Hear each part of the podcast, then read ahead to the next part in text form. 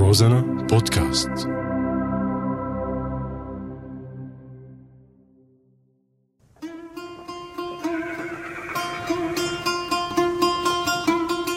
عوالم وأعلام. يأتيكم معي أنا صهيب أحمد. أهلا بكم مستمعينا على هوا راديو روزانا. نتحدث اليوم عن مدينة أثرية تدعى سرجيلة أو سرجيلة أي نور الإله. وهي تسمية سريانية.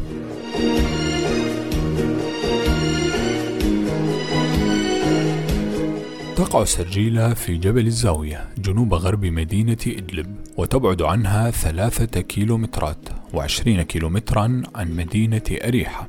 يعود تاريخها إلى القرون الأولى للميلاد وتعتبر من المدن الأثرية المميزة. إلا أن سكانها هجروها في بداية القرن السابع الميلادي لظروف غامضة. ثمانية عشر عاما من الدراسات تناولت قرية سرجيلة وأبنيتها للرد على التساؤلات عن الحياة اليومية لأهالي تلك القرية واستخلاص طريقة الحياة لأهالي مئات القرى البيزنطية الأخرى المنتشرة على منحدرات جبل الزاوية في شمال سوريا التي هجرت أيضا في ذات الفترة وتعتبر سرجيلة أكبر قرى المنطقة ففيها أكثر من خمسين منزلا كبيرا يقسم بعضها إلى عشر غرف.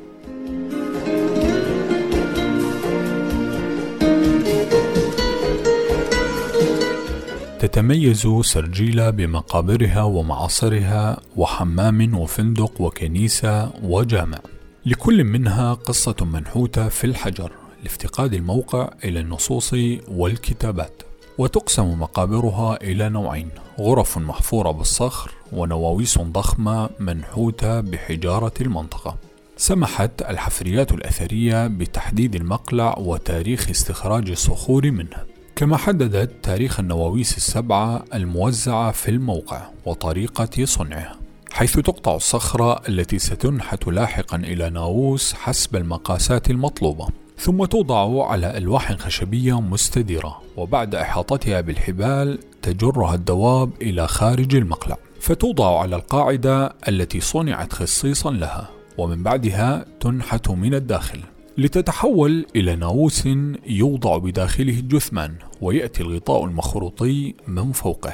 ومن الواضح أن الناووس لم يكن يستعمل لشخص واحد بل مداورة لكل أفراد العائلة الواحدة. وكالعادة فقد تعرضت هذه النواويس للسرقة في وقت سابق.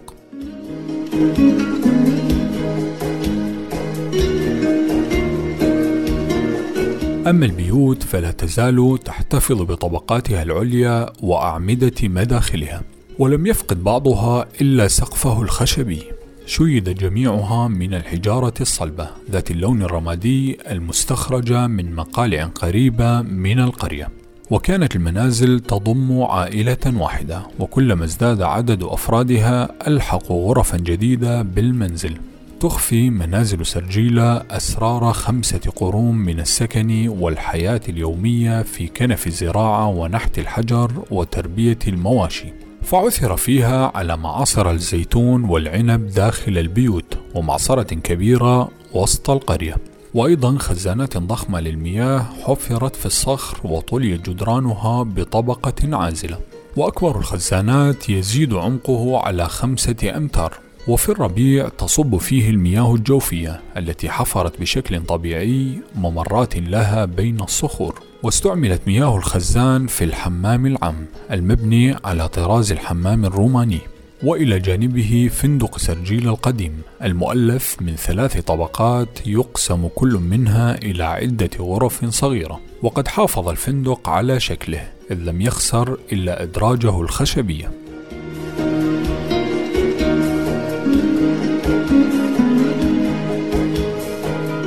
على مقربة من الفندق هناك كنيسة زينت أرضيتها بالفسيفساء وأظهرت التنقيبات بأنها توسعت كثيرا في القرن الخامس الميلادي حتى أصبحت صرحا تتصل به غرف عديدة ولا يعرف فعليا سبب توسع الكنيسة.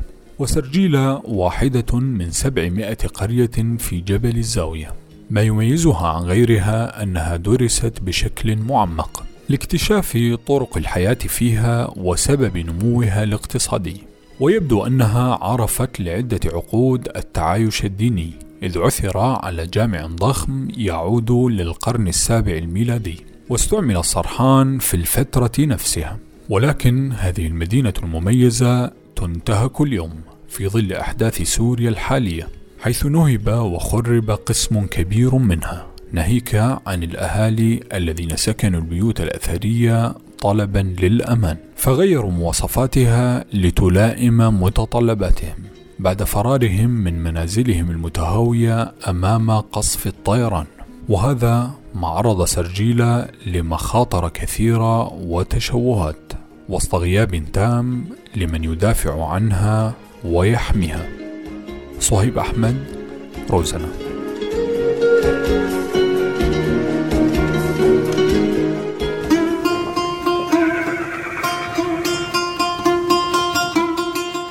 عوالم وأعلام.